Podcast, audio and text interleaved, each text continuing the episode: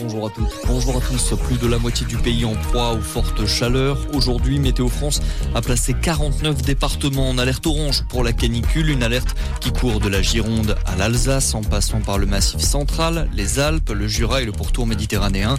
Dans ces régions, le mercure pourrait monter jusqu'à 40 degrés, notamment dans la basse vallée du Rhône. Le pic de chaleur est attendu entre lundi et mercredi.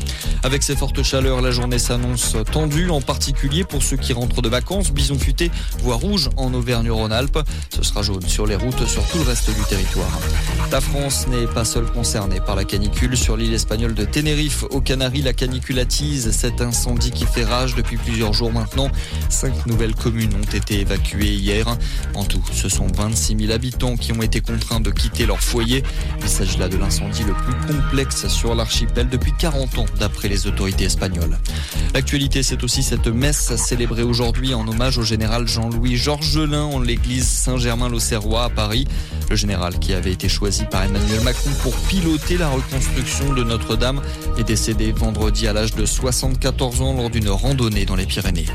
Un homme interpellé et placé en garde à vue après la découverte de tags antisémites sur une boucherie cachère de Levallois-Perret.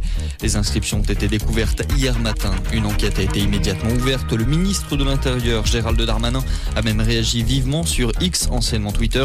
Il s'est dit profondément choqué par ces inscriptions antisémites insupportables. Et puis le sport, le football et le PSG tenus en respect à Toulouse hier. Les Parisiens, toujours à la recherche d'une victoire, ont concédé le match nul, un but partout. Mauvaise soirée également pour l'OL qui a sombré à domicile. Cuisante défaite pour les Lyonnais, 4 buts à 1 face à Montpellier. Suite et fin de cette deuxième journée de Ligue 1 aujourd'hui avec entre autres Lille-Nantes à 13h, Monaco-Strasbourg à 19h et un choc ce soir entre deux prétendants à l'Europe. Le RC Lens accueille Rennes à 21h ce soir. Bonne journée à tous.